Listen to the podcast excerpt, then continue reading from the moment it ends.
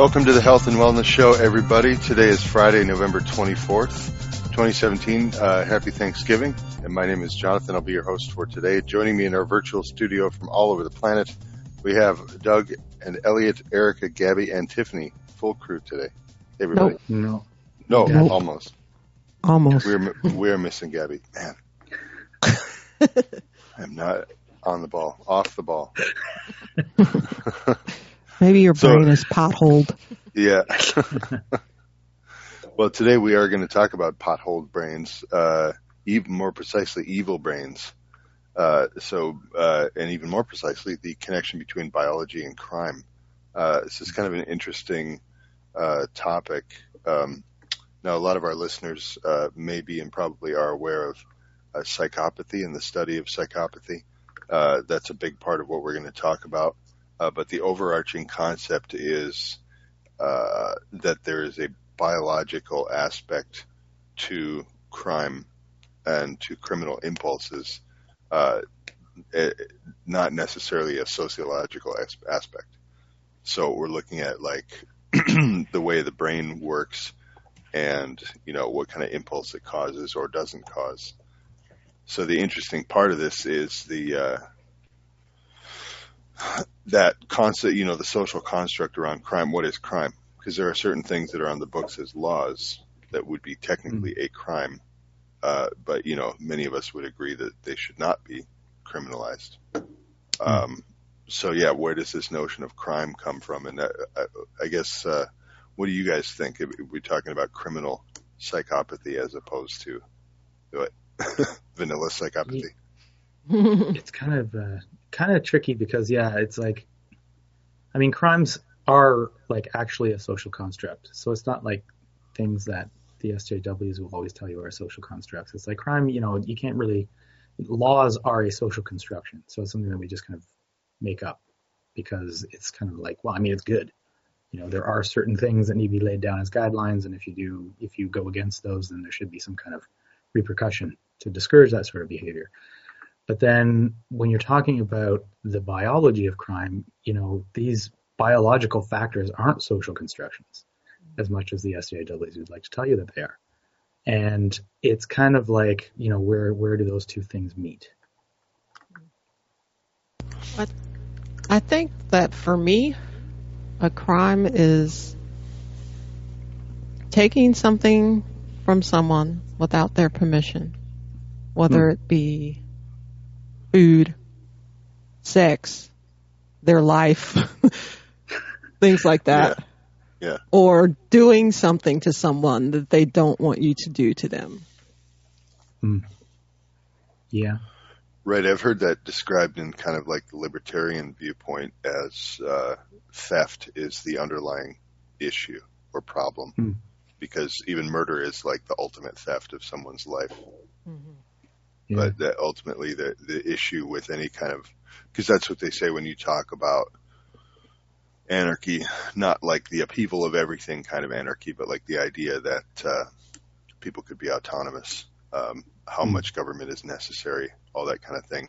It comes down to, uh, well, how do you deal with issues like crime? And then that's one of the things that's generally proposed, to the best of my understanding, is that you use theft as the basis for judgment of a crime. Hmm. Yeah, and, uh, Adrian Raine said that also in Anatomy of Violence. He says most crimes are a way to take resources from other people, and it's a profitable uh, endeavor for a small subset of society. Mhm. So that whole Yeah. concept of neurocriminology, that's the so that's the study of the biological roots of criminal behavior. Hmm. Yeah. Yeah, well, that's a large uh, aspect of like behavioral analysis too, right? I mean, a lot of that is uh, sociological, excuse me, soci- sociological constructions about what is and is not appropriate behavior. But like, for instance, what the FBI seeks to do with behavioral analysis is create these profiles that allows them to more effectively track people down, serial killers, uh, and things like that. And that is, they, you know, they dabble in and understand very well, at least from what from what I understand, psychopathy and how it manifests. you know. Um, so it, it's an interesting thing. I, I, think when we're talking about what is crime, that yeah, it comes down to uh, violent crime, not just like physical violence, but again, theft is a form of violence. So what causes a propensity in people to do this, aside from the obvious desperation? I think everybody understands that a hungry person would steal an apple, you know, and that so you have that but it's a little bit different. Steal an apple, I'd steal a side of beef. pound of whole side. Wow. as much as I could carry. yeah. I think you need a van. So I guess uh, I had mentioned at the beginning that you know most of our listeners are probably aware of the study of psychopathy, but just to break down what we're talking about, you know, the the concept of what would cause someone to take pleasure in someone else's suffering. And mm. what we're talking about is this, like, I guess you call it a condition or an existence, the type of, uh, you know, person, uh, however you want to define personhood, um, who lacks the mechanism for empathy, completely lacks it. You can't turn it on because it's not there. So that mm. cascade, that, that basic principle cascades into a lot of other areas of life, as you might imagine, because a lot of what we do is fueled by uh, how we treat others and are accepted into and uh, work within a community. Yeah, and you don't psych- necessarily have to be a psychopath to engage in criminal behavior. Right. Yeah. Yeah. yeah. It's interesting, actually. Um, brought up uh, Adrian Raine, and he actually brings up a very like very fascinating topic where he's talking about kind of the evolutionary basis for crime. And what he basically talks, he cites uh, Dawkins' work on selfish genes, and that's basically the idea that you know we're we're just kind of machines that um, further the goals of our genes, which is essentially just to reproduce and get our kind of genetics out there into um, the the world.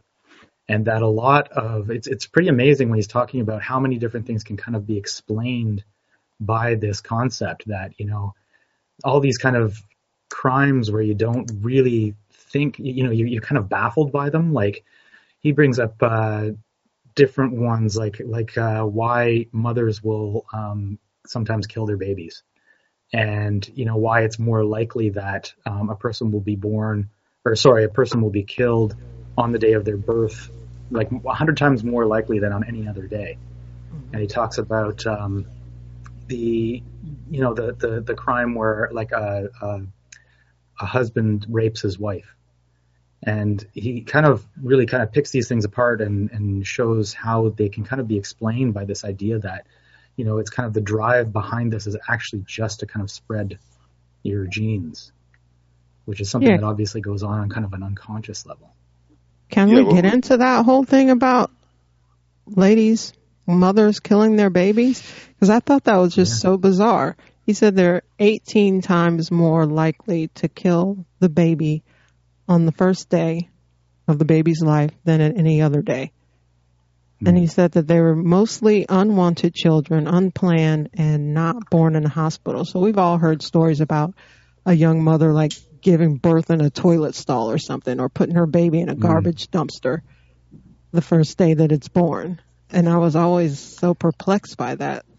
Like I yeah. consider, like he said in the book, like one of the reasons, and looking at the selfish gene perspective is, if you're going to kill your baby, you might as well do it before you invest a bunch of time and energy and resources into that baby. Yeah. But in my view, nine months is an investment. You carried the baby for nine months, and then as soon as the baby comes out, you're going to get rid of it. Yeah. Well, I think state of mind a, even do that. Yeah, but I guess carrying a baby doesn't really take much effort. I mean, mm-hmm. anybody, a lot of people can do it and lots of people have done it. So maybe people don't really consider that an investment. Maybe that's yeah. part of the whole unwanted and unplanned thing about it. Yeah. Well, I think it, there, there's an issue here with doing like an academic analysis of a situation like this where, you know, obviously a person who would do that is not operating at full capacity. They're not thinking clearly. So we're trying to apply, you know, logic to that where that person who kills their child may not be a psychopath. They may be, you know, legitimately mentally ill or they may have had an extreme circumstance that caused some kind of a psychotic break. Mm-hmm. You know, mm-hmm. there a whole any number of things can happen, but I think you would have to address it from that point. You have to address it from like or discuss it from the point of what went wrong to lead to that, not necessarily like what. I guess it is the same question: is how could it happen? But applying yeah, normal kind of, thinking to it is, I think, doesn't work. Well, yeah, because I mean, you you can't think that these these women would be like, um, you know, oh, I think that I'm going to kill my baby because, you know, I'm still young and I have the potential to get another mate, and I don't have much going yeah. for me right now, so I can't really um, further my genetics into this world, so I may as well start over. Like I'm sure there's some kind of narrative there that they kind of are running, but it's kind of like the impulse might actually be coming from this more genetic basis. Mm-hmm. So yeah, they might be crazy too. I mean, that's a possibility. or also just the the whole hormonal thing that happens after pregnancy and just not even being aware of how that hormonal chemical like you said, Doug, that biology just completely takes over. Mm-hmm. But actually, For Rain survival? addresses that. Raine actually addresses that, and he says that um, that would, although that does certainly explain um, the incidence of mothers killing their babies, mm-hmm. apparently it's pretty common for fathers as well. Mm-hmm. And you know, yeah. they're not, they don't have any kind of post uh, pregnancy kind of thing going on, right? Their hormones aren't all jacked they kind of uh, you know they're they're the same as they were before the baby was born from a biological perspective. Mm-hmm. So it's kind of like, well, how do you explain that then? Maybe it's yeah, you have to factor in the scarcity in the environment because a lot mm-hmm. of these murders, not to say that rich people don't kill their babies too, but a lot of these murders happen in the lower classes where poverty is rife and there just isn't enough to go around. Yeah. Yeah, I mean, it, it's kind of like the from a kind of very cold perspective. It's kind of like if a woman is giving birth and the father has, you know, left the picture, mm-hmm. um, and she doesn't have kind of the resources she needs to raise that child and actually have a successful transferring of her genes into the next generation, then it's kind of like, well, I could, you know, put all kinds of energy into this, raising this kid. Having a kid is, uh, you know, a, a, serious detriment to actually actually attracting another mate. Um, that you know the the male is generally the provider and uh, the protector, so it's like being a single mom is a pretty serious detriment. So it's kind of like, well, I can kind of try and make it by, or uh, I can get rid of this kid and, and try my chances with the next guy who comes along. Mm-hmm. And like I say, that's a cold kind of perspective. But if, if you know if you're taking kind of our own sort of empathy out of the picture and it's just going from these biological drives, it kind of makes sense. I mean, Raine brings up uh, there's a, a, type of bird um, where the parents kind of work cooperatively to, to raise the kids and uh, and apparently if the father dies the mother will actually abandon the nest because it just doesn't it doesn't make sense for her to try and do that on her own. Mm-hmm. Um, so she has a better chance of actually getting her genetics on into the world by finding another mate and starting over. So it's like there's a there's a precedent for it kind of in the animal world. Yeah. Hmm. I wonder. Um, I'm losing my train of thought here. Uh, just thinking about the biological aspect of this, like the evolutionary uh, biology, mm-hmm. and what causes people to get to this point. Um, one thing I think that makes it very interesting and like kind of dangerous, quote unquote, tentative ground to discuss is that assigning like a genetic basis for social behavior and that crossover where that happens. Uh, I guess long story short, it could be misused, right? You can, mm-hmm. you can easily once once you start seeing it and without some level of discernment start labeling people psychopaths uh, in your mm life when they may not be and that's mm-hmm. like what when I think one of the things that the Hare talked a lot about was like you you can't nor should you try to actually diagnose this condition because mm-hmm. even the experts have a really hard time with it. So I'm curious about like um, you know in talking about the quote unquote evil genes. What do you guys think about that uh, possibility that it could be taken out of hand as well? Hmm. I don't know because I kind of lean towards the fact that it's not given enough weight. Yeah. Like some people, like there was a story that uh, Raine talked about in the book where there, I think he, this guy was adopted, and allegedly he had a fairly normal upbringing, good parents, uh, but he just went on to commit all these crimes. I think he murdered a couple people and mm. he was always in and out of prison and he found out later in his life that his biological father was a prisoner and was he had killed a couple people too and he was in prison. So i think maybe it falls on a spectrum. Like for some people maybe genes explain a lot more than we give it credit for.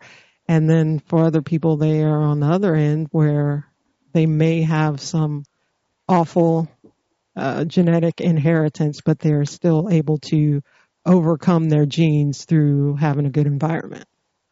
Yeah. Sure. Yeah, I think it's it's it's really interesting actually because I mean one way you can look at this is kind of like we're all just complete prisoners of our genetic roulette, you know, like everything is, you know, determined genetically and you know, you if you if your father was a career criminal, then you're going to be a career criminal too. I mean, the same thing could be looked at from diseases as well, right? You know, oh, my mother had breast cancer, therefore my chances of breast cancer are really really high, and I'm going to get breast cancer. It's and like, but too. Mm-hmm. and addiction, yeah, no, there's all kinds of different things that that the, there is a genetic basis for, and it kind of like, yeah, it, it's kind of it brings in up the the idea of epigenetics as well, I think, and the idea that just because you've got the genes present doesn't necessarily mean that they're going to be expressed. Mm-hmm. And what causes a gene to be expressed or not has more to do with the environment. Now, this example of the guy who was adopted and and still went on, you know, had a good family and all that kind of stuff, had a good environment, you could say, and then kind of goes on to be a criminal anyway. It's like, well, I don't, I don't really know what's going on there. Like that's that's kind of crazy. But um, I think uh, yeah, it, I mean, we couldn't we couldn't come up with like a genetic test. Um, I don't think anyway for psychopathy, and and suddenly every single person who carries those genes, you know, has to be shipped off to an island or something like that. Because it, I, I think that it really has to do more with whether or not the gene is being expressed or not. Yeah. Yeah, I agree. I guess. Well, uh, I guess just my, my concern in bringing that up was the uh, like the boogeyman thing, you know, in creating another boogeyman because I agree, Tiff, with what you said that it's an extremely important issue. It probably does. Well, it certainly doesn't get enough uh, attention as being one of the major problems uh, in our culture these days. The existence of psychopathy and the understanding of it. Um, mm-hmm. My concern is that it'll like, you know, if it were to catch on and get more attention, which is what we want, but that people would then use it to create a new boogeyman. You know. Mm-hmm and it'd be used to point fingers and stuff like that. I, it may be inevitable. I don't know. Hmm. Well, Sandra Brown kind of talks about that too. Um, the woman who wrote "Women Who Love Psychopaths" and "How to Spot a Dangerous Man," and how she she's basically said it's like the number one health risk that's not addressed. Mm-hmm. That there should be, you know, um, public pathology education where at mm-hmm. least people have a really, you know, small idea, mm-hmm. at least, of what you're dealing with. Because, as we know, it's almost contagious. Yeah, I think these days a lot of it is falling onto the socialization aspect. Like there's the whole gender is a social construct thing and all this uh, embracing of one's victimhood. Like if you are black and you grew up in the hood, it excuses all kinds of uh, poor behavior. But um, I kind of lost where I was trying to go with this. I I don't think that I don't think that we're at any kind of risk. Maybe just in my opinion, that genes are going to be blamed for everything. I think if anything, it's going to be socialization that's going to be blamed for everything. yeah. Yeah. Well, that's Yeah. kind of the way it is right now. It's Mm. it seems like every time anybody is like a, a criminal of some kind, like a, a racist, uh, not racist, or a rapist, or like you know all, all these different things often seem to be like you know the the the upbringing kind of gets pulled out. It's like well you know they were abused as a child Hmm. or you know they had this difficulty in their childhood and people really want to kind of use these um, environmental factors as a, an excuse for um, this kind of behavior and i think that it's just kind of starting now where the biological aspect of it is kind of coming into play where But then of like, again- you know, Mhm. then again, un- I'm talking about in today's environment or milieu. Uh, if you're talking about men and their toxic masculinity from the radical feminist point of view, they would say that all men are born rapists and born abusers. So it's kind of this weird schizophrenic black and white thinking, depending on who is uh, putting the theory forth. I guess. Yeah. Yeah. very true Well, and Sandra Brown talked about that too, about how that's how psychopaths essentially find their victims for, in women is that the the first story is always a, a, a sad story that elicits empathy, A pity hook. a pity hook, Yeah. Mm. which may or may not be true. Right. Well, that's the thing with psychopathy, right? They lack empathy, but it's not like they don't understand it. At least the intelligent ones. And I think that it's important to understand the distinction between the kind of like brute psychopath, like the mountain from Game of Thrones, you know, who just like Mhm. ravages the battlefield, like th- that kind of monster, versus uh, someone who's very intelligent and can like kind of play chess with their malintentions. Um, like Littlefinger yeah. Little sassy. yeah. so yeah. So that they, uh, on that show so that my point being, while while lacking the impulse for for empathy or the ability to feel it, uh, they understand it and they understand how to Mm. manipulate it. They Yeah, they know it that other people have it. Yeah, they people have this weird thing that stops them from doing stuff. You know, apparently I can use that. I think it's just kind of the way it goes. Mm. Well, it's like uh, Doug mentioned earlier in that uh, the selfish gene, uh, but the idea that uh, you know basically a small percent of what did he call them cheats hmm Mhm. survive in an altruistic society because they essentially go undetected hmm and cheats Yeah. lose out when there's other cheats. right, it there's has to be a small enough percentage. Yeah. yeah. it's interesting because he kind of says that it's like it is actually a viable strategy for Mhm. genetics, you know, to to propagate. You know, on the one hand, it makes sense for you to be more altruistic because in a group setting, you know, your chances of survival go up. And uh, you know, if you're cooperating with other people, then you know, being against the elements or you know, neighboring tribes or whatever, you have more of a chance. You know, it's like everybody's cooperating to get food and resources, all that kind of stuff. Then yeah, that makes sense. But it seems like there is this other strategy where it's a kind of like completely self-centered, I'm only out for myself kind of strategy, and that they can kind of benefit from being in an altruistic society by cheating. You know, Mhm. and especially if they can do it undetected by you know taking more than their share or um, screwing over other people. Um, you know, it is actually a way that they can kind of, you know, if you think about it in an altruistic society, you know, most couples are kind of monogamous and they have a family and they raise children together cooperatively, and that's their strategy for getting their kind of um, genetics out there. Well, a guy who cheats who kind of just goes out there and spreads his seed far and wide and doesn't stick around to take care of the kids and just like lets it go out there. Um, you know, that's actually kind of a viable strategy if you're just looking at it from that kind of genetic point of view of getting your genes out there. So right. it's kind of like there can't be a lot of cheats, but it's, uh, you know, in a small percentage, it seems like it is actually a viable strategy. So it kind of maybe explains why we can see this in a small percentage. You know, I think the number of kind of psychopaths that exist in any given society is from anywhere from like one to five percent, mm-hmm. according to the experts. So, do you think if you boil it down that it, that uh, that percentage of the population exists because it can, you know, like roll us mm-hmm. forward another five hundred thousand years and there's a completely new society? Do you think it would just come up again just because that's part of the equation? I do mm-hmm. think it's part of the equation. I think that's probably one of the lessons that people are put on this earth for.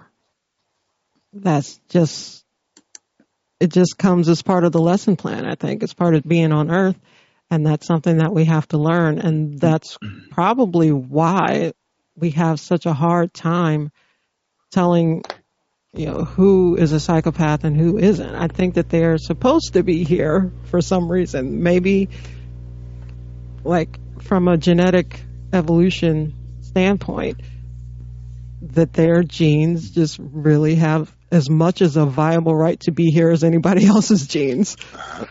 and well, they, Adrian, they Adrian Raine brought up a good uh, point in his book where he was talking about how uh, in rapes there is a higher percentage of pregnancies versus consensual sex.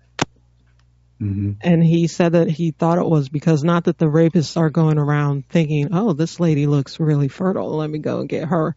But maybe genetically their genes are thinking, oh, this lady looks really fertile, let me go and get her yeah. so I can propagate my genes some more. Sure. Yeah. I mean, he might just be thinking that woman looks attractive. But it's kind of like what's driving that might be it's like fertile, fertile, mm-hmm. go get her.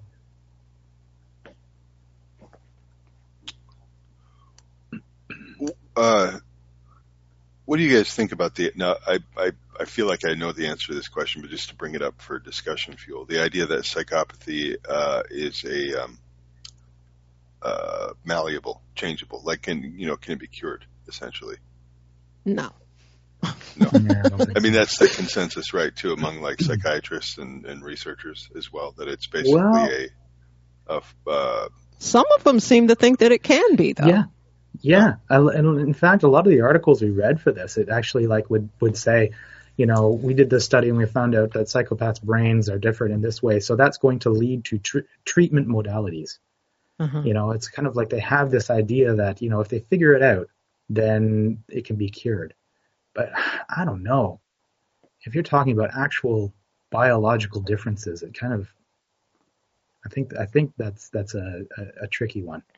Or maybe we should say that true psychopathology, like if there was really a 100% surefire way to diagnose somebody as a psychopath, then no, they cannot be cured. But psychopathic behavior or antisocial behavior in somebody mm-hmm. who is not a genetic psychopath cannot be cured.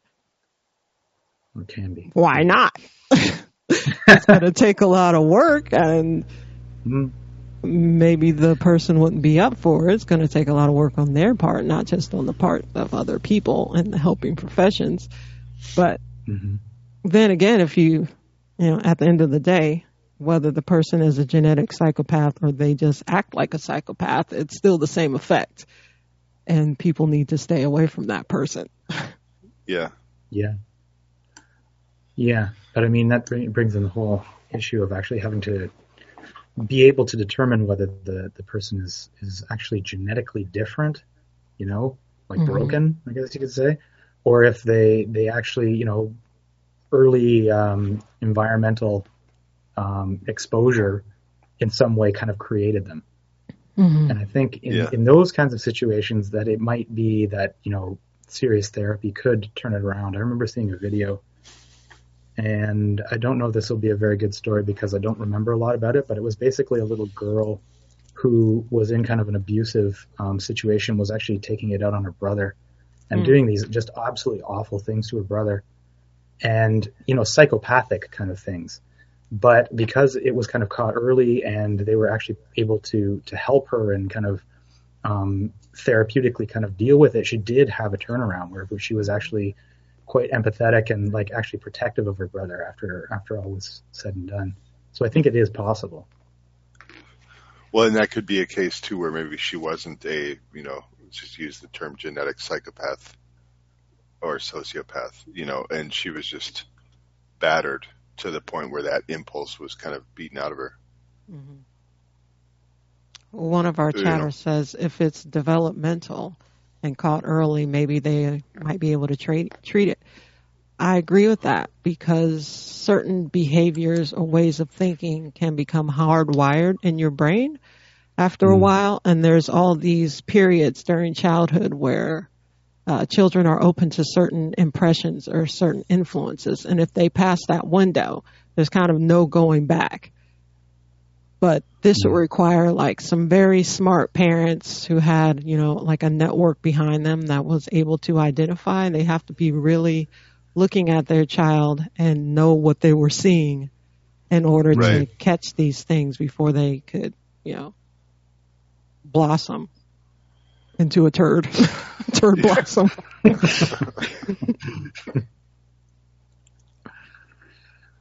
yeah.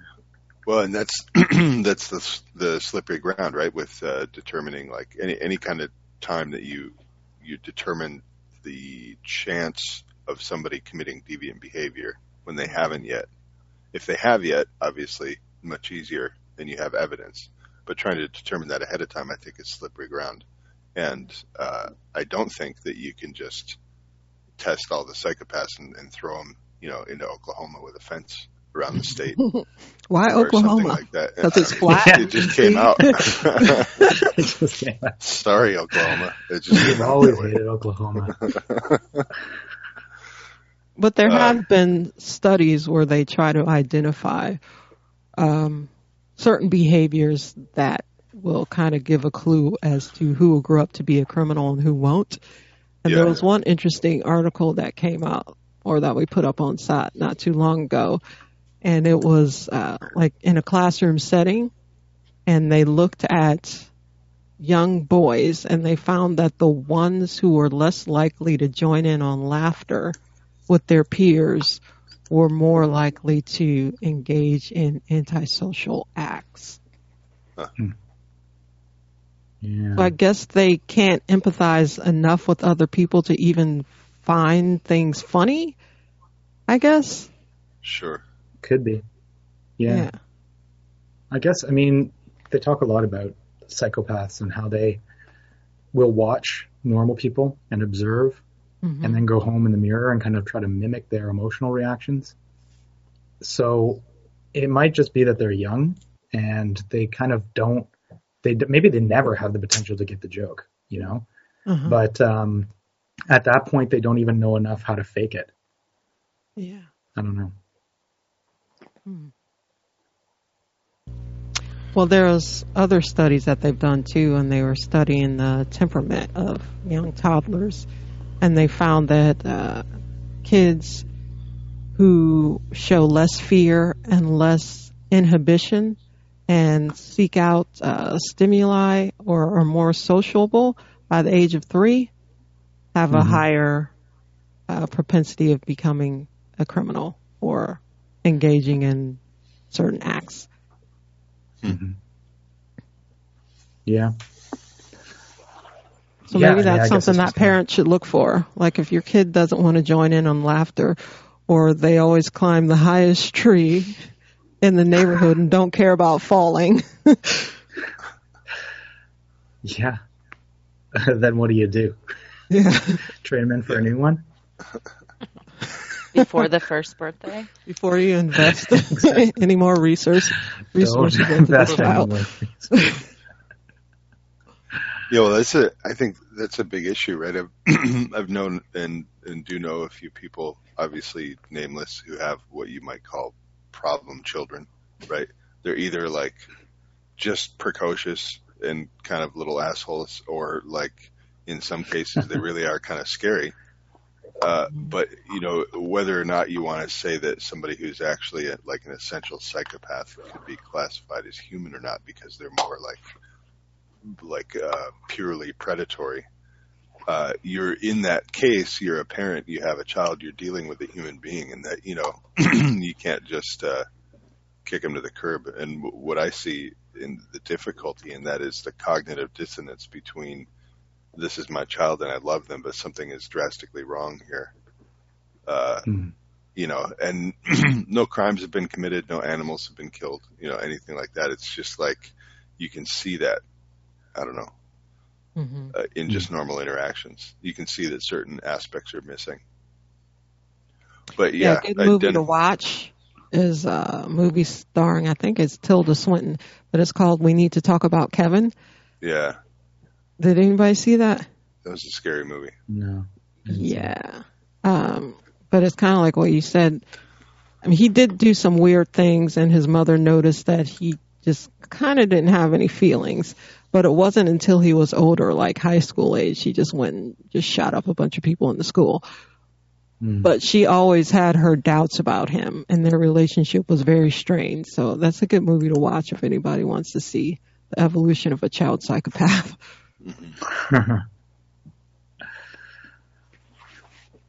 Interesting. I think a lot in a lot of places, uh, and again, this is just from my own experience, but a lot of people that do have an innate understanding of psychopathy don't necessarily have an understanding of like the terms, like the psychiatric vocabulary around it, mm-hmm. but they understand it because they've had somebody in their family or in the circle of people they knew who acted that way uh, and you know had damaged their life in some way. So they have this intimate understanding of it, and they can mm-hmm. almost point that behavior out more effectively than somebody who's like an academic. Mm-hmm. Hmm. Yeah, more of a visceral understanding. Yeah.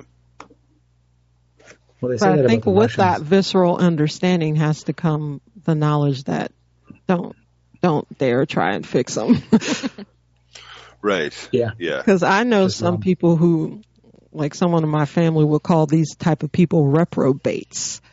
Yet she continuously gets involved with these people, knowing the kind of person that they are, and like looking back on her own history. Yeah, or like scoundrels, right? Yeah, just kind of a just kind of a scoundrel. Mm-hmm. Hmm. Wow. Yeah. So, what are some of these brain differences? Like, if we were to look at it purely from a structural standpoint, or even before we get into the brain uh, differences, uh, one thing, another thing that Adrian Raine talked about in his book was his uh, experience where he was staying in a hotel in Turkey, I think it was, and he got robbed. Like his first reaction was to jump up out of bed and confront this guy, which he did, but he ended up getting cut he got his throat cut, but not so much that he died.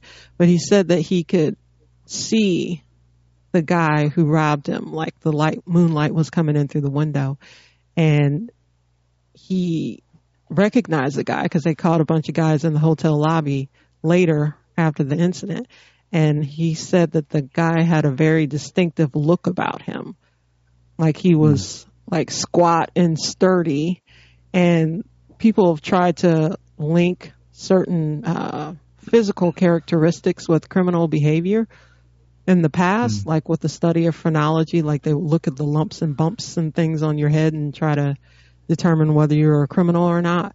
But in mm. the hmm. book, Anatomy of Violence, uh, Raine talks about how um, some of these criminals have like sloped foreheads and mm. where did I write it down? Prominent yeah, brows. Yeah, there's certain. Lobaczewski talked about that too. Yeah. Certain physical characteristics that shouldn't be discounted in some cases. Yeah. Yeah.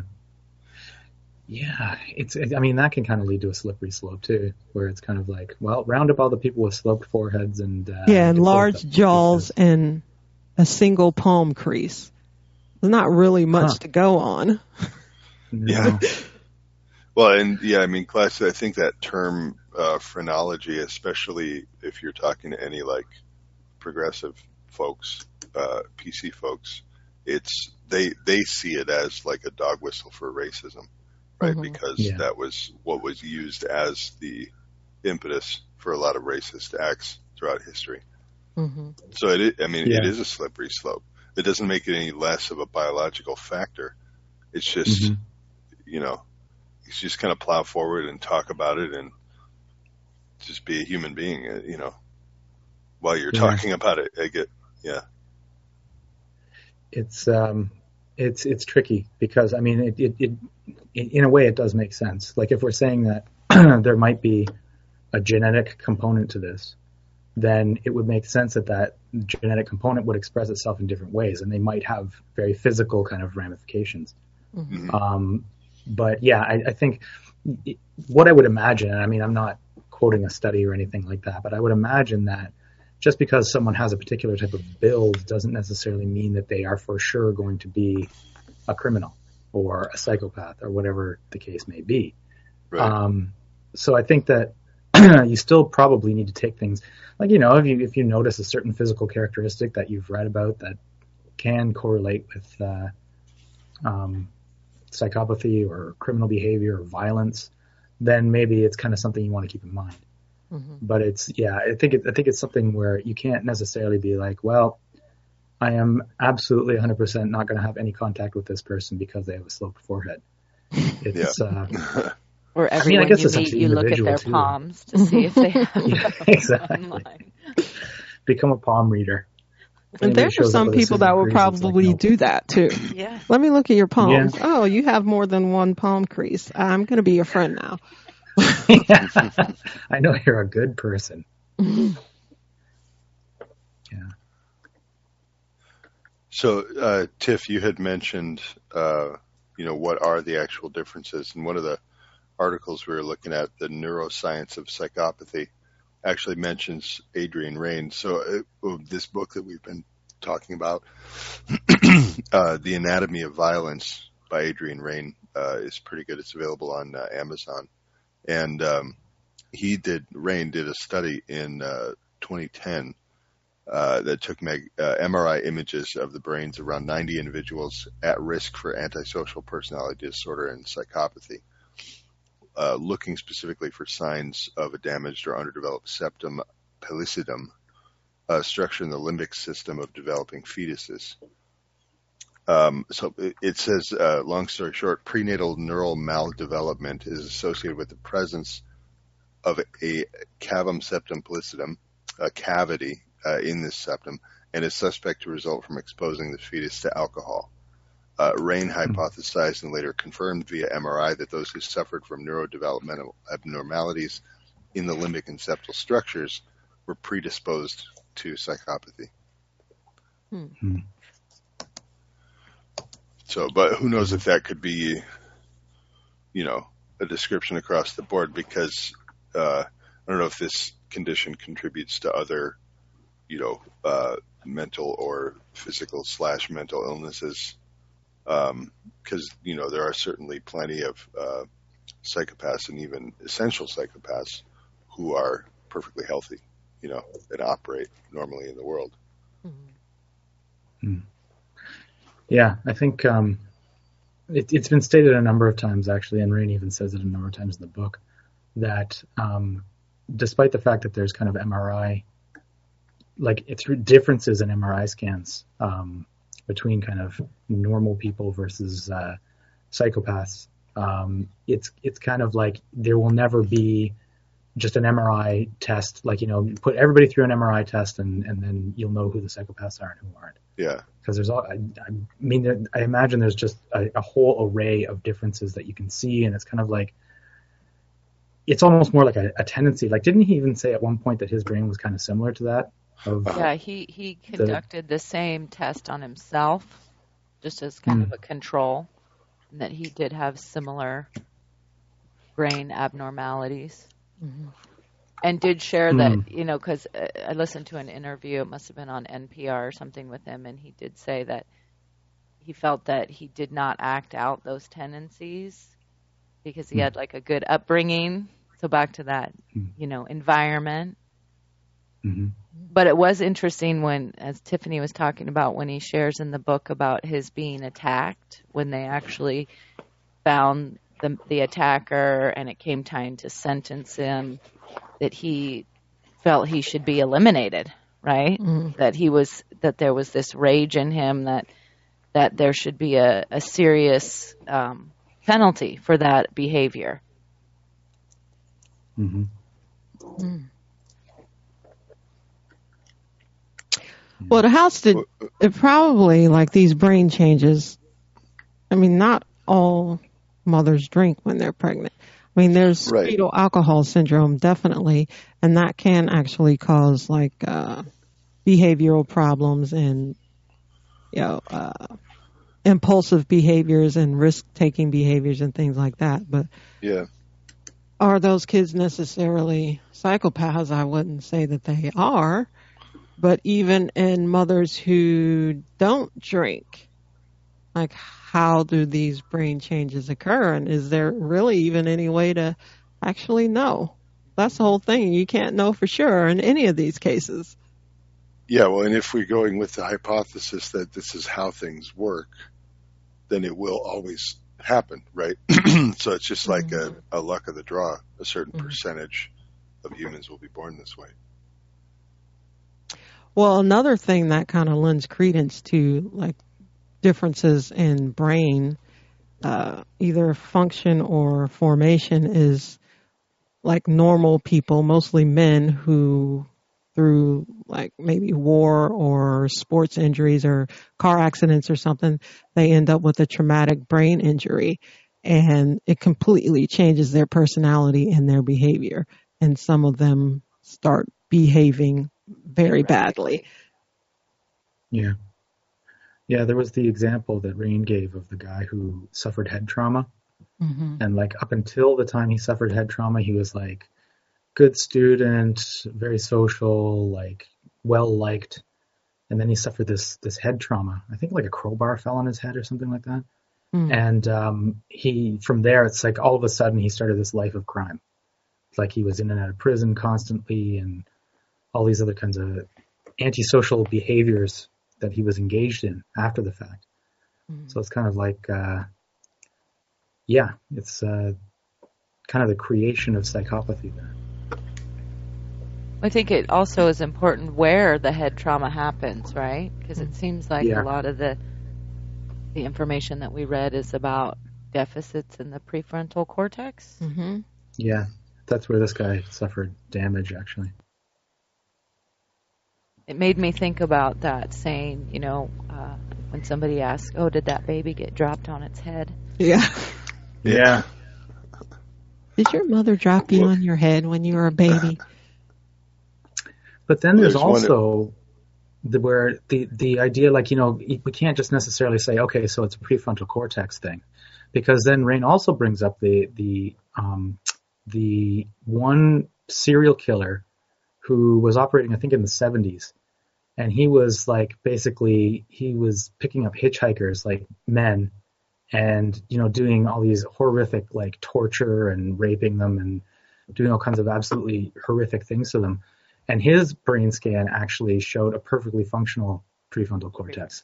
And in fact, it was quite active because, and they were making the, the differentiation there between someone who is kind of impulsive and acts in violence, like on, you know, when the situation is kind of in a certain way, versus somebody who is much more methodical and planning and, um, you know, just very kind of creepy and like, yeah, methodical about it, mm-hmm. um, because that actually requires somebody who who has a very um, a functional prefrontal cortex. Like they're not just kind of acting on the on the fly. They're they're thinking about it. They're planning. They have a strategy. So those kinds of things, uh, you know. So again, we can't just like look at it and say, "Oh, well, it's a prefrontal cortex thing." Because yeah, maybe that obviously. Sorry. Maybe that's what makes the difference between a successful and an unsuccessful psychopath like unsuccessful one might end up in prison for the rest of his life, and maybe a successful one will be, uh, you know, mover and shaker on Wall Street. yeah. And with lack of knowledge, the general populace wouldn't be able to tell. Mm-mm. Yeah, well, obviously not all the psychopaths are just, uh, you know, blundering ogres. uh, hmm. you know, they, or I've, because I know that there's some debate around whether or not they can like plan long term, mm-hmm. but I have to think that some of that exists because they'd certainly uh, execute, you know, manipulations of people, mm-hmm. which requires planning. Mm-hmm. Yeah. Is Elliot there? He said something interesting in the chat. yeah, we were having some tech issues. Oh. Let's see if so he's going to say anything. he might be on mute. yeah. Oh, no connection. Okay, he can't get on. Too bad. Okay.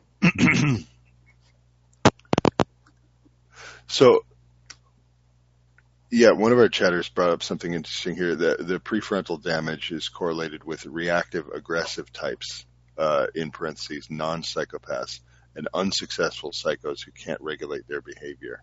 Mm-hmm. So the damage seems to be more associated, right, with uh, with that blundering kind of uh, personality. Mm. So I don't know. I wonder what the uh, what do you guys? So there's that term, and I've said it a couple of times, but essential psychopath, which I think when you're talking about a successful psychopath, we mean the same thing. What do you guys mm-hmm. think is the percentage of that? Because we hear bandied around, you know, for for psychopaths in general, like six percent, five anywhere from five to ten percent. Mm-hmm. Well, a lot of uh, experts seem to say it's like one percent, but then in prison populations it tends to be higher. So, but I don't know. I think everybody's kind of just giving it their guess, best guess um, because it is something that's very difficult to to actually detect. So, kind of like unless they're just that sort of out there self-reporting, right? I think it's, uh, it, I think it's always going to be kind of a mystery. Well, there have been several studies about. Uh, well, they studied the the brains of prisoners. So these are psychopaths in prison, and they found that they have significantly smaller amounts of gray matter in their brain regions that are associated with uh, processing empathy, uh, moral reasoning, and uh, emotions such as guilt and embarrassment. Mm-hmm. So we all know through studying psychopathy that they have very, well, pretty much no empathy and really can't feel guilt or embarrassment about anything. So mm-hmm. that kind of makes sense there. But there's also something called the a warrior gene, and there's an enzyme. Well, there's a compound called MAOA, which mm-hmm. produces this enzyme that breaks down serotonin and it can calm you down. But um, these people that have this gene, um, they can't regulate their levels of serotonin. So basically, they can't calm themselves down. They're always mm-hmm. hyper alert or hyper arousal, hyper aroused. And this can lead to higher levels of violence. Hmm. Well, I, that made me think about this whole thing with SSRIs and suicidality and the violence mm-hmm. side effect. Mm-hmm. Like when people are taking those serotonin reuptake inhibitors or whatever, that one of the side effects is being violent. Mm-hmm. So I wonder if that's or have an erratic behavior. Yeah. Tell your doctor if you start experiencing these symptoms. Violent, bloody rage. Yeah. One thing that's interesting too about this, I think, from a societal perspective, is the glamorization of psychopathy. Mm-hmm. Where mm-hmm. normal people, like if you were to actually encounter and be damaged by a psychopath in your daily life, you'd be horrified. You'd be damaged, you know, uh, depending on the severity of the encounter, of course, but um, it's not, you know, it's not what it's portrayed to be. But then we have movies like Seven Psychopaths. I don't know if you guys saw that one. Um, yeah. But pick pretty much any of like the top kind of like crime thriller movies. Um, a lot of the the protagonists also have psychopathic tendencies. But granted, in good writing, you have that good and evil kind of struggle. But there's also a glamorization of the cold, calculating, you know, like James Bond type character. Mm. Um, mm. Yeah. Yeah. So I, I, think actually, that, that. Oh, oh, go ahead, please. Well, I was just I, was going to say there was a book that came out a while ago called The Wisdom of Psychopaths, mm. and it was uh, I'm forgetting the author's name off the top of my head, but he was basically saying that you know these psychopathic traits, you know, not letting your emotions get in the way and be able to be cold and calculating, and when the situation demands it, then that's actually a good thing. So we could learn a lot from from psychopaths, and in certain conditions, being a psychopath would actually be an advantage. Um, so yeah, I think I think there is kind of a, a certain level of, of glorification there.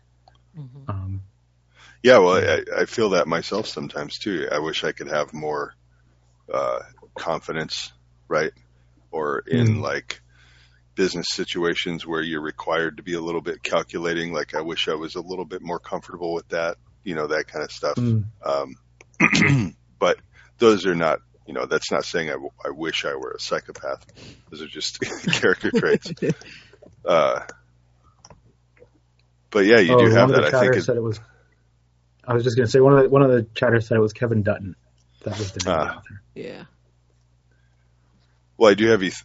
I think that you have this thing, and we see it in uh, you know the writings of uh, Lobaczewski, where he talks about the term ponerology and the idea that, or ponerogenesis, right? The idea that the psychopathic attitudes kind of trickle down throughout society. I think we can definitely mm-hmm. say that we're seeing that happen now but not just in the mm-hmm. way that we operate, like as say the United States as a nation or people as a as a culture, um, but it's also how do I say this? Like it's worming its way into our into our minds, you know, deeply to the point where highly lucrative, you know, uh, films and TV shows are about characters who are psychopaths that we're fascinated by.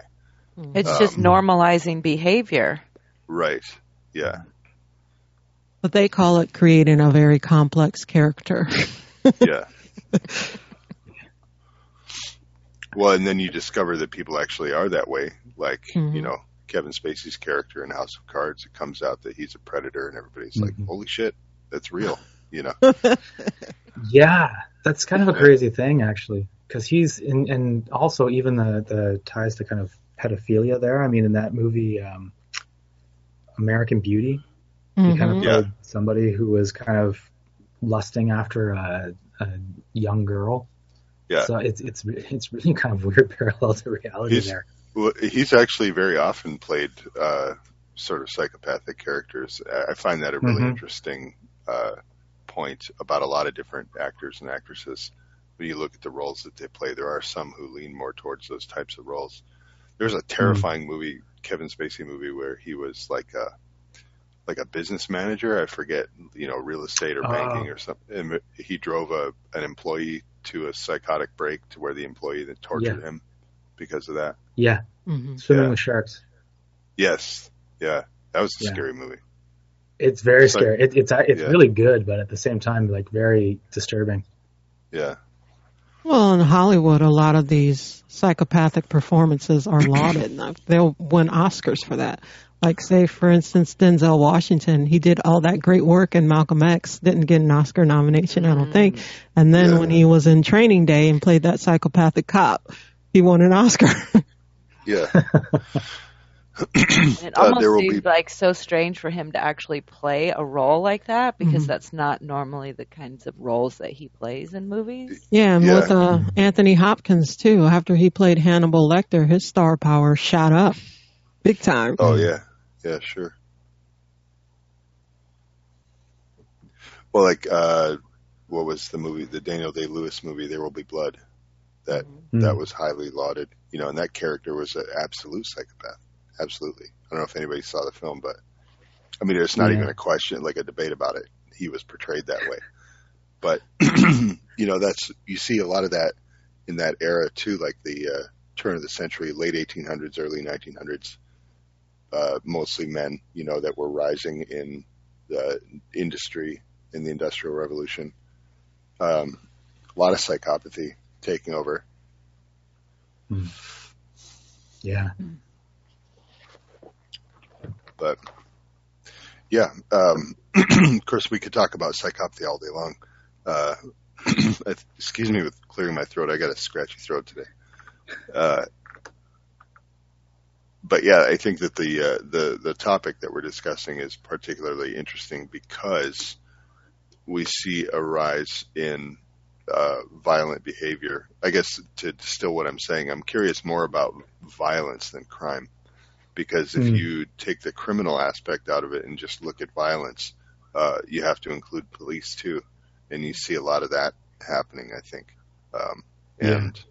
You know whether or not like the percentage is higher of psychopaths in uh, police forces. I, I don't know if that's debatable or not. It seems like it would be. Yeah, well, it kind of it makes sense in a certain sense because um, you know they one of the characteristics that's often talked about with psychopaths is that they uh, tend to be drawn to positions of power. So you can see, like you know, there is the idea that you know our um, all the world leaders, not all of them, but a lot of world leaders um, are actually psychopaths because they have that draw to power and being able to hold power over people. But you can imagine that the ones who kind of aren't that smart and aren't that kind of able to manipulate their way into these higher positions of power. Becoming a cop is kind of like the the kind of the lower end of the spectrum, like as far as um, ability is concerned. So I could see that maybe your less successful psychopaths might be drawn to that, and maybe would only be drawn to that because they only want to be able to hold power over people insofar as it's kind of like physical power or um, you know being able to use brute force, being able to unload your weapon on somebody's dog or um, a racial minority or whatever the case may be. Um, I can see how, it, yeah, I, I, can see how it would kind of draw more of that kind of consciousless individual into into that sphere. Yeah, yeah, and that's the dichotomy of the uh, position that they hold. You know, allegedly to serve and protect but the existence of the police force is based on a threat of violence if you don't conform to a set of laws. You know, that's the whole issue that uh, anarchists have uh, is hmm. that you know there there are no innocuous laws. Every law that's on the book is a threat of violence if you don't conform. Um, because if you escalate, you know, let's say re- you refuse to do X, like pay a ticket well, then there's a warrant out for your arrest, and the police come to your house and you refuse to go with them. Then it escalates, and at some point they're going to exert force to mm. force you to comply with the law. So, um, yeah, that's the the dichotomy of the uh, we see them as protectors, um, you know, when in reality their position was established uh, to enforce law through violence. So, hmm. uh, it really is kind of like a uh, messes with your head. You know, it's like a, a society-wide cognitive dissonance. Yeah, and it's not even necessarily through physical violence that they got you. Right. Uh, it's the taking away your resources or locking you in prison. Which is like college for criminals. yeah. well, I think that was like that's that's the point, right? Is to get to mm-hmm. prison, they have to threaten violence. Like if you don't comply, mm-hmm. it all comes down yeah. to that.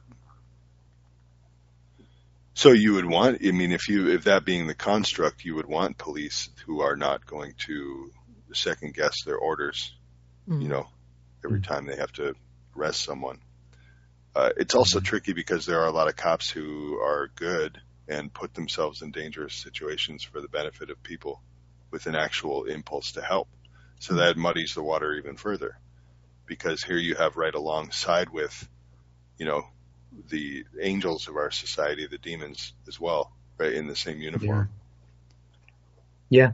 I mean, it's it's kind of funny because um, I was just reading an article recently about um, police uh, in France, and apparently the suicide rate among police in France is kind of re- like escalating a lot, and it's it's interesting because I was kind of like it made me think that maybe you know the, a lot of the the stuff in in France right now with uh, you know the state of emergency and all.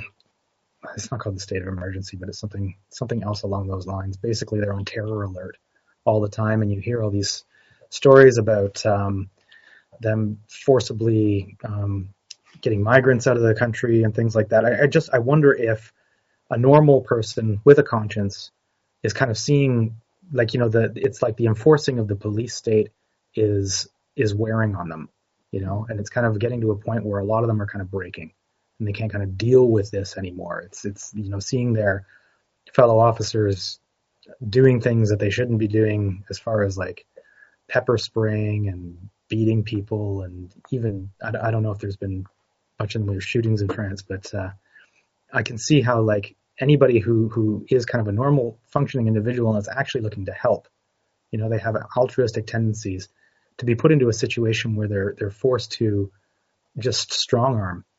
You know, it's it's the same thing with uh, with veterans of, mm-hmm. of wars, like the the high suicide rate there. It's kind of like it's not it's, even it's like suicide, but just PTSD in general. Yeah, yeah. They might not yeah, go as far as to kill themselves, but they just can't deal Function. with it. Yeah. Yeah. Yeah, and there's a lot of police. Well, I guess I don't know about a lot. What you count as being a lot. So that was actually a, a misnomer because I can think of two, particularly stories of police who have come out, you know, uh, specifically to expose either abuse of power within the department or you know against suspects and stuff like that, and they've been harassed and even murdered, you know. So it's like um, not only is the the culture set up uh, for them to be part of the the brotherhood and to kind of keep their mouth shut, but there are real consequences for that. It's not mm just like your life might be kind of hard. It's like you, your life will be destroyed, or you might even be killed if you speak mm-hmm. out in mm-hmm. those in those realms. So yeah, even cops who are you know good people per se, um, when they get into situations where like the, they're you know stretching the law or outright breaking it, uh, they're not going to say much. Mm. Yeah. So that's an interesting problem, but you know, uh, trying to uh, trying to affect some kind of study of psychopathy within law enforcement, I think would be pretty hard. It'd be hard to get funding for that. Yeah. We should talk to Adrian Raine about it. Yeah. so, and getting back to smart genes or selfish genes whose only goal is to propagate the species. This conversation really makes me think about why certain traits are attractive to women.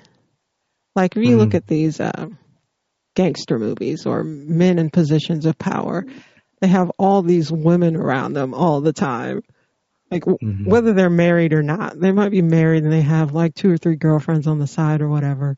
And I think I read somewhere that these men who have these traits, whether they're genetic psychopaths or not, they actually have more children than mm-hmm. men who don't have these traits. So it just mm-hmm. kind of strikes me as funny, but not ha ha funny that once again genes are winning out. Yeah. Yeah, well that... it's kind of like the the the like violence gets the chicks. That's kind of mm-hmm. what it mm-hmm. seems like. Like there's yeah. a whole phenomenon of um you know women writing to like serial killers in prisons and stuff like that because mm-hmm. they kind of want to hook up. And I mean it's it's a thing. It's kind of like, you know, the guy who wins the bar brawl goes home with the girl. Mm-hmm. It's uh yeah, it's kind of a kind of an odd thing. But I guess yeah, well, it kind of comes down to like you know the the, the a, a woman um, you know on a genetic level is probably looking to a man to be someone who you know is is the most strong and capable and the best bring protector, home the bacon, the best whether he steals it or not. yeah, yeah, exactly. It's like somebody who who can can get by by force um, is a good provider mm-hmm. on some level. Yeah, or a lot of women who find themselves in that situation, say they were charmed by a man and didn't realize he was abusive, uh, and then they're afraid mm-hmm. to get out because they'll be punished for that. You know, mm-hmm. I can't leave or kill me. Or or kids, God forbid, you know, there's kids in the picture, and then the man will threaten the children for the women to stay. Hmm. Oh yeah, yeah, Doug, and you brought up uh, a point in the book Anatomy of Violence about men who rape their wives mm. and the genetic reason behind that. Like, yeah. The man is threatened, not just him as himself, but on a genetic level, his genes are threatened because he does not want to be stuck in a position where he has to provide for another man's child. So his raping her is a way for his genes to kind of uh, get rid of the competition. Yeah. Well, yeah, it's in a situation where there's cheating suspected. Yeah. He suspects that his wife has been cheating. Mm-hmm. It's kind of uh, apparently like what what uh, Raine was saying is that the what drives them um, is often jealousy. So it's kind of like the the man suspects his wife of cheating, and then that ends up in in a rape. And it's like you know there might be any number of narratives running there. Like most people think that it's kind of like a way of punishing, you know, mm-hmm. punishing indiscretions. And you know on on some level it might be, um, but it's kind of like there is actually a genetic strategy towards that because the the sperm um, once you know once more than one sperm from more than one uh, male in a female uh, mm-hmm. uh, will actually fight each other. So it's kind of like his way of trying to ensure that he that his progeny will win out over this strange man's. So it's kind of crazy to think about. Well, that happens in the animal kingdom too, like with some mm-hmm. ape apes the the male have sex with the female and then he'll like plug something up into her vagina. So even if she does go and have sex with another ape, then her chances of getting pregnant by that other ape are lower because of the plug Jeez. that he gave her. Well, I didn't know that. Yeah. I read about that a long time ago. I thought that was just like bizarre, and I can't remember what they made the plug out of, or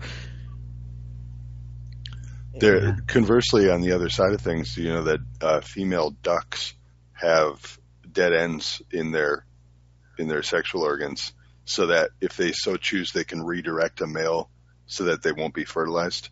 Hmm. So oh, they can yeah. they can essentially that. choose whether or not to be impregnated. Well, that's handy. Yeah, right. well, it's interesting too because Raine was talking about how when it comes to infidelity, apparently men are more distressed by the idea of their woman having sex with another man. Hmm. Whereas women tend to be more concerned about a more of like an emotional infidelity. Mm-hmm. So the, the, the man being kind of more emotionally satisfied by a woman. And it's, it's interesting to look at that on kind of a genetic level because, you know, for a man, it's like if his woman has sex with another man, then she might get pregnant. And then, you know, he's wasting his resources getting, um, you know, another man's genetics out into the world. Versus a woman is looking more for once she has kind of conceived um, that she's going to be taken care of and that the man's going to be around to kind of provide and, um, you know, give resources to the raising of that child and getting their genetics out into the world. So it's kind of like a woman's kind of being, um, is more concerned about kind of being left you know, if she, if if the man's getting his emotional satisfaction from another woman, then he might leave. Mm-hmm. Versus a man, it's like I don't want to raise some other guy's son or daughter. Yeah. Man. Since we can't figure out who's going to become a psychopath or even who is a psychopath currently, what can we do? well, I think one of the keys is is watching for it in your personal life, basically, and avoiding interactions with suspect people.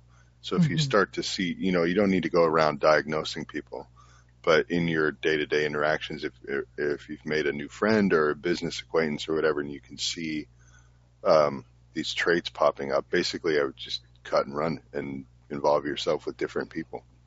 Mm-hmm. You know, I think networking comes into it as well.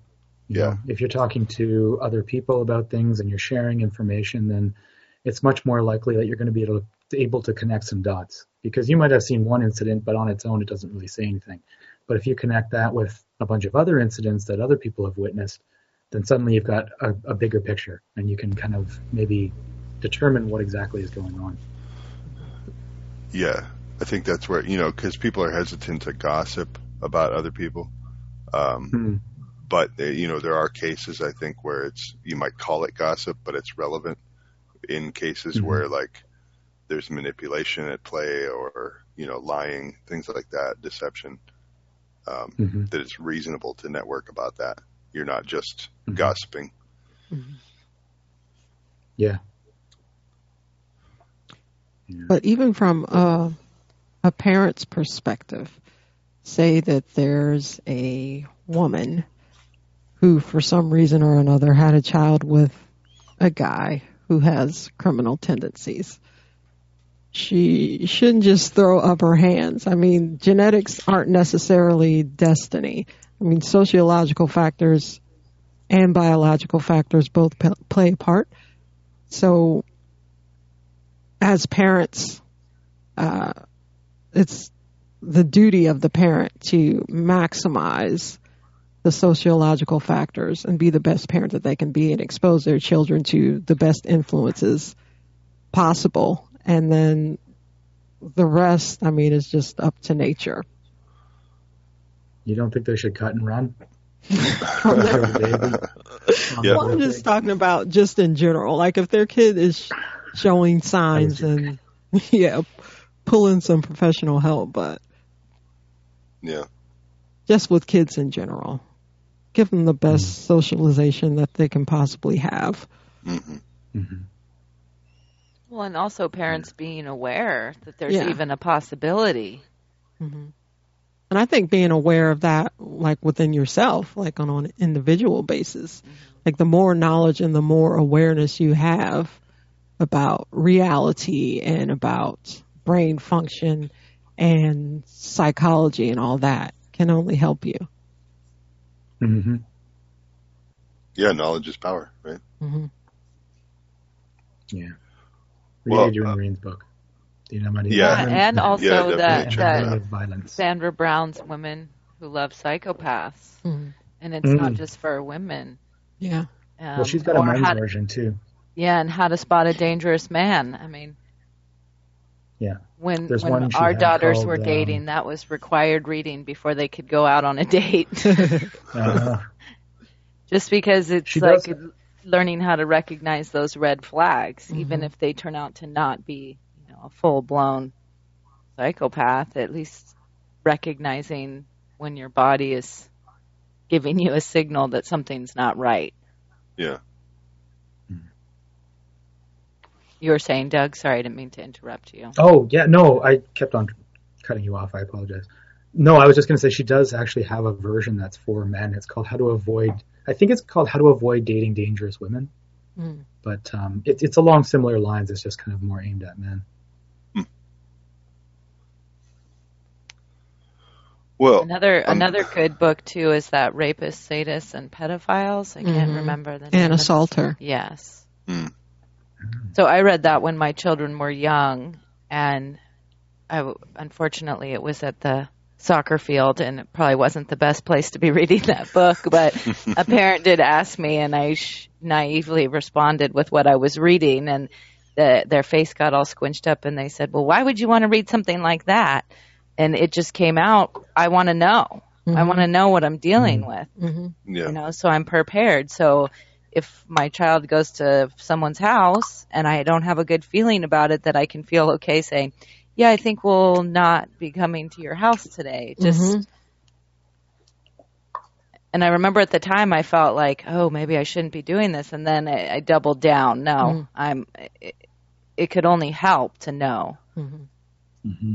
Right. Well, I think that's a good uh, closing statement. Let's. Um, we're coming up on our time, so let's go to Zoya's uh, pet health segment for today, and we will uh, wrap up when we come back.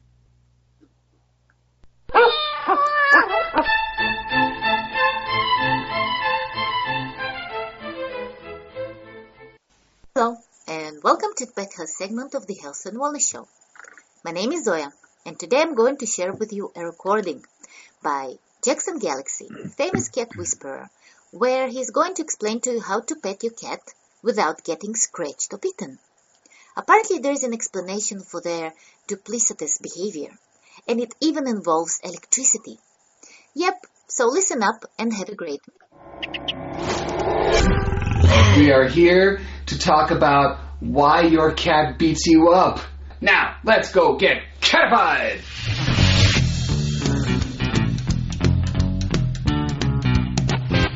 Today, we, we are in the land of the supermarket question. The supermarket question is, Jackson, I got this cat, he's really, really cool, and, and every time we're sitting together, out of the blue, randomly, he attacks me. Of course, it's never out of the blue. It's, it's always because of something. And secondly, yes, you may have bites and scratches on you, but is that an attack? Most times, when folks are sitting here just like me and him, we're just sitting around, we're not doing much of anything. Good Peachy. Good Peachy. Oh, I love Peachy. Look at this. Look at this. Bye Peachy. See ya Peachy. Right? And gone. Why is that? Petting induced overstimulation aggression. And what happens there is that certain cats, and this is physiological, this is not a matter of temperament, cannot take being pet like this over and over and over again. It actually fills them with a, a sort of static, like a balloon, filled, filled, and then bang. You don't realize when you're sitting watching TV with your cat how you're petting them. So, what is the cure for this? All right, let's look at number one be observant. Know when your cat is getting worked up. As you're petting, you're going to notice the tail start to twitch just a little. And then that graduates. And then it starts going like this. And then you are going to get bit. Then there's what I call back electricity. Right down the back. It's a cat going, ooh. In terms of stimulation, you're just getting to that point. It's up to you to notice these things. And, and if you notice that, the, the, the aggression is not going to happen. Know where your cat enjoys being pet and for how long. I'm going to demonstrate with Valoria the opposite of the full body pet. Valoria here, 23 years old, the fun. So now watch. Out comes the finger. You see how she guides me. Here's the finger. Look at that. See how she guides me? This is a technique I wish I had a better name for it. Right now I call it the finger nose. I present my finger like a nose to the cat. The idea is to let them pet you. Overstimulation happens constantly with cats because they are this direct channel for energy. And proactivity is key, folks. You've got to play with your cats. You've got to get that energy out on a regular basis. So then when they're sitting on your lap, that balloon is not filled to 90%. So all it takes is five pets and kaboom, they blow. Again, remember, you are in control of putting air in the cat balloon. Let that air out as the day goes on. Don't keep putting air into it and don't be surprised when the balloon pops. From now on, when it does happen to you, I know this is really hard, pull yourself emotionally out of that moment and say, what just happened here? when you understand that part of things, you're going to stop blaming the cat for doing things to you. All right, folks. You can find me pretty much anywhere. If you want to find me, hashtag Team Cat Mojo, hashtag My Cat from Hell, uh, hashtag Team Anna Mojo. You'll see a lot of these hashtags. Just hashtag. Uh, you know, I'm still looking for more cats and dogs watching My Cat from Hell. So if you just hashtag cats watching MCFH or hashtag dogs watching MCFH. We'll all have a lot of fun doing that. And also, send me in examples of what you've done to your house to environmentally enrich that place. Hashtag catification uh, and be on the lookout for that book, Catification, with my co-author Kate Benjamin coming out in October. Couldn't be more psyched for that one. All right, folks. Until next time, all light, all love, and all mojo to ya. Love ya. You're a bad cat. I'm not a bad I'm just misunderstood. just misunderstood. yeah. There's no air in those goat balloons.